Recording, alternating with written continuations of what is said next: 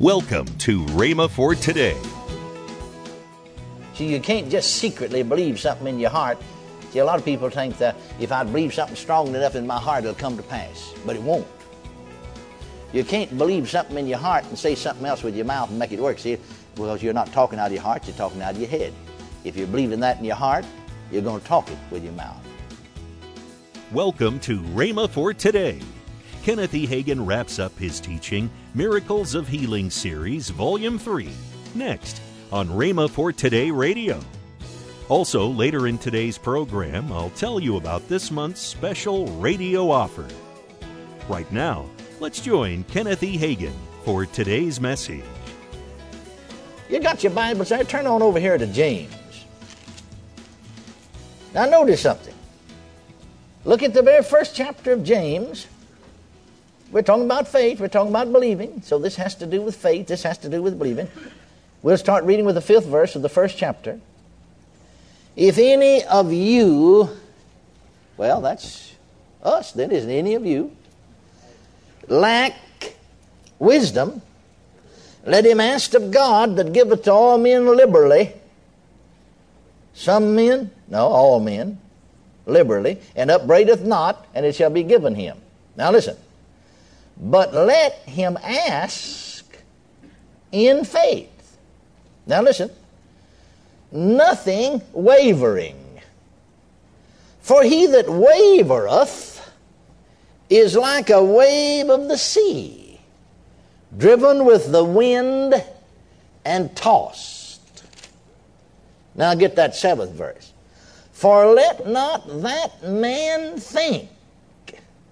Now he's writing to Christians. He wrote this to the church. He didn't write this to sinners. See? Let not that man think that he shall receive anything of the Lord. See, he started out talking about wisdom, wound up talking about anything. Healing. Healing could be included in that anything, couldn't it? I said, couldn't it? Amen. Whatever you're praying about could be included in that anything. Let not that man, better way to say it, because he isn't just talking about the male species, let not that person think that they shall receive anything of the Lord. Now what does he mean? What person? The person that wavers. Now notice the next verse, 8.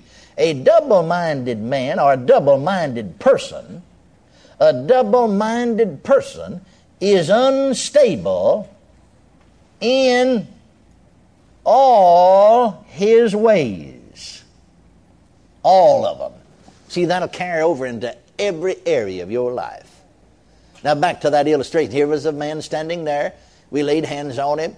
He said the right thing. Yeah, I believe I'll receive my healing. Bible said himself took my infirmities and bare my sicknesses. He said the right thing. But time he got to his car, he's already a wavering. He got over on the other side. He went to talking about my rheumatism. My rheumatism. You say, what should he have said? Well, I'll tell you what I do. I'll just tell you what I do, and it works. No matter what the symptoms are. Somebody will ask you. Somebody will see something because they can't help but see sometimes. Like that fellow, you know, unconsciously sort of, if you have a pain, something you sort of grab it, you know. They'd say, how's your back? Well, I don't answer from the natural. I say, according to the Word of God, I'm healed. I don't waver, see? I don't become double-minded. Say one thing here, something else over here. Double-minded didn't say minded. Did you notice that? It said minded. Notice that has to do with your mind. Did you notice that? Double-minded. See, he calls the man that wavereth double-minded. One time he's over on this wave, next time he's over on that wave. One time he's over here, yeah, I'm healed, glory, glory, and it's wonderful. I felt the power. Next time he's over here, oh, I'm hurt so bad, don't know what to do. Yeah, but you've never been there. Yeah, I've been there. That's the way I got healed. I mean, the doctor said I had to die. I mean, it's on my deathbed. I know it's a hard thing to do. Don't misunderstand. If you're looking for something easy, boy, just get up and leave right now. These things won't just fall on you like ripe cherries off a tree, but it's very rewarding, praise God, to walk with God.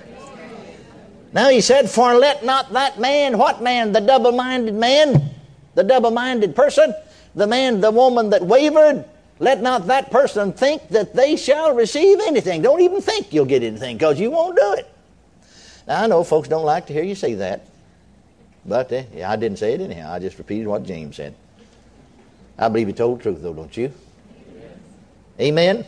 Amen. You see, friends, actually, if we are defeated in any area of our lives, and we'll apply it mostly in healing because this is healing school, really, we are defeated with our own lips. That's what defeated us. I want you to see something here. It's simple, but you still have to keep going over these basic truths for folks to get them, because they everything in the world is so programmed to steal it away from you. I want you to notice something here.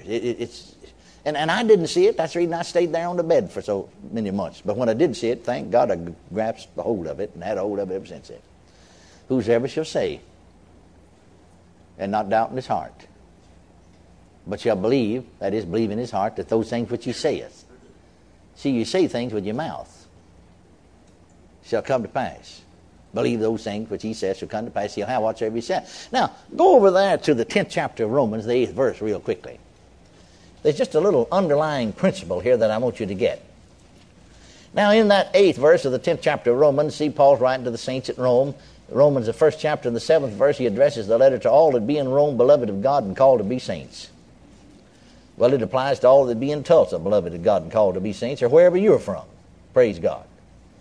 But what saith it? The word is nigh thee, even in thy mouth and in thy heart. That is the word of faith which we preach.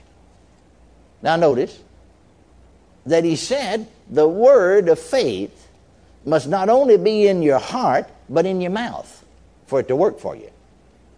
Well, now, doesn't that agree with the principle that Jesus gave over there in Mark 11:23? Whosoever shall say and not doubt in his heart, say. See, the word mouth's not used there, but it's implied.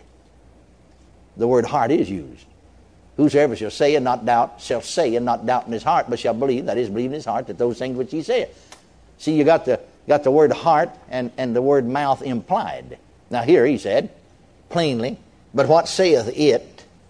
The word is nigh thee, even in thy mouth and in thy heart.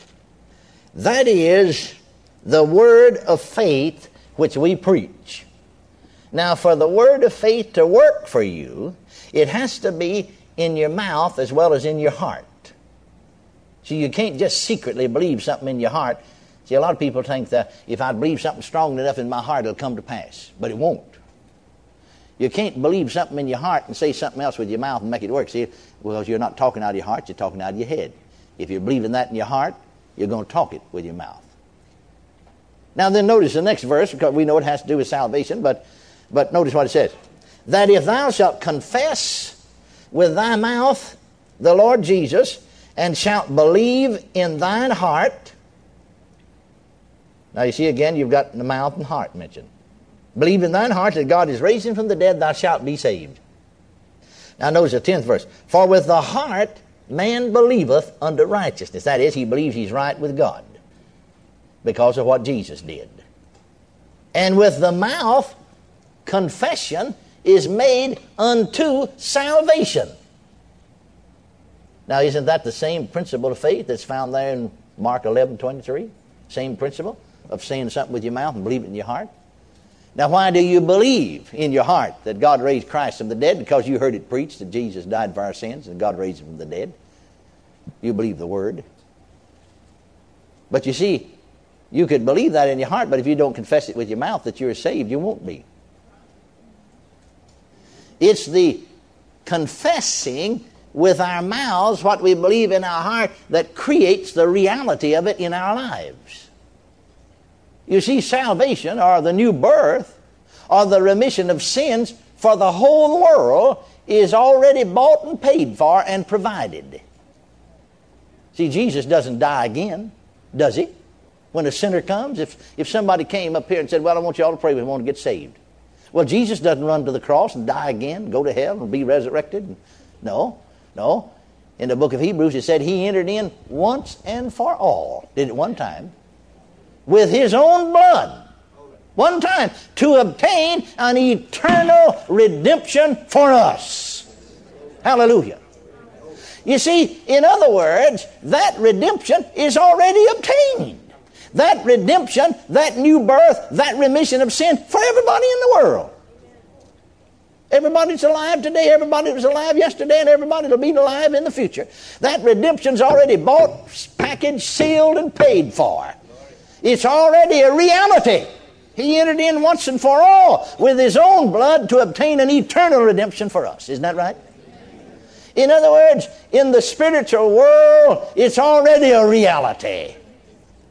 But if it's going to do me any good, I've got to get it into this realm of reality. Well, how do I get it into this realm down here? By believing it in my heart and saying it with my mouth. With the mouth. Confession is made unto salvation. You see it? Now, same thing with healing. Because, you see, the healing for our physical body is in the same plan of God as is the remission of sins. Jesus not only shed his blood for the remission of our sins, but the scripture said with his stripes we're healed. He not only took our sins and bore our sins, him who knew no sin was made to be sin for us, that we might be made the righteousness of God in him, but he took our infirmities and bare our sicknesses. Now that's already a reality. That's already a fact. He did it. Well, how come I've still got it? Well, you see, it's a reality in the spirit world.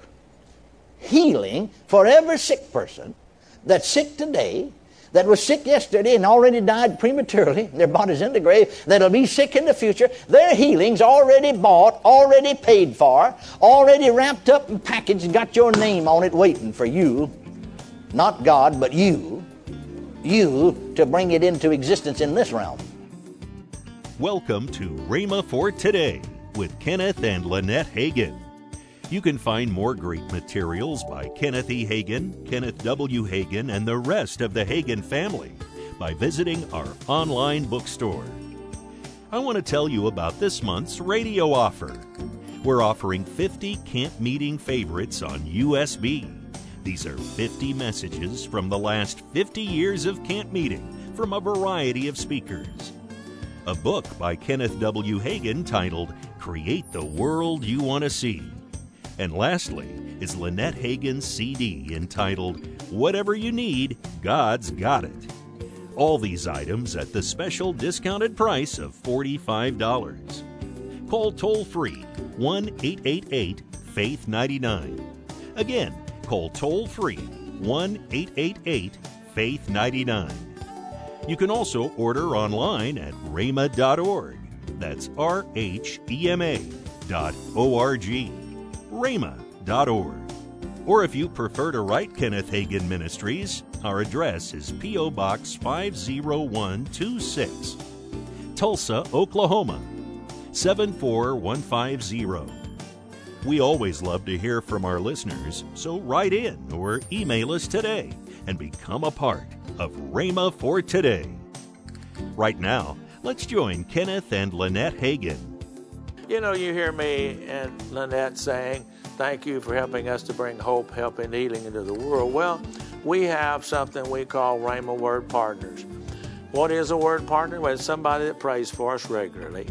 And then, secondly, sends an offering at least once a month, whatever you can afford, to help us to keep Rhema going, help the Bible school. The tuition at the Bible school only pays for 30% of what they pay to go to Rhema. But your partnership provides scholarships for them so they can go. And hey, if you want to know anything about it, just go to rhema.org/WPC, and it's all the information there. You can join right there if you'd like to become a Word Partner Club member with us.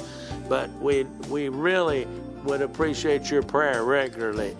So we want to thank you for becoming a Word Partner Club member, and we want to thank all of them that are Word Partner Club members because you help us. Monday starts a new and powerful teaching from the Rhema Archives. That's next week on Rhema for Today with Kenneth and Lynette Hagin. Have a great weekend.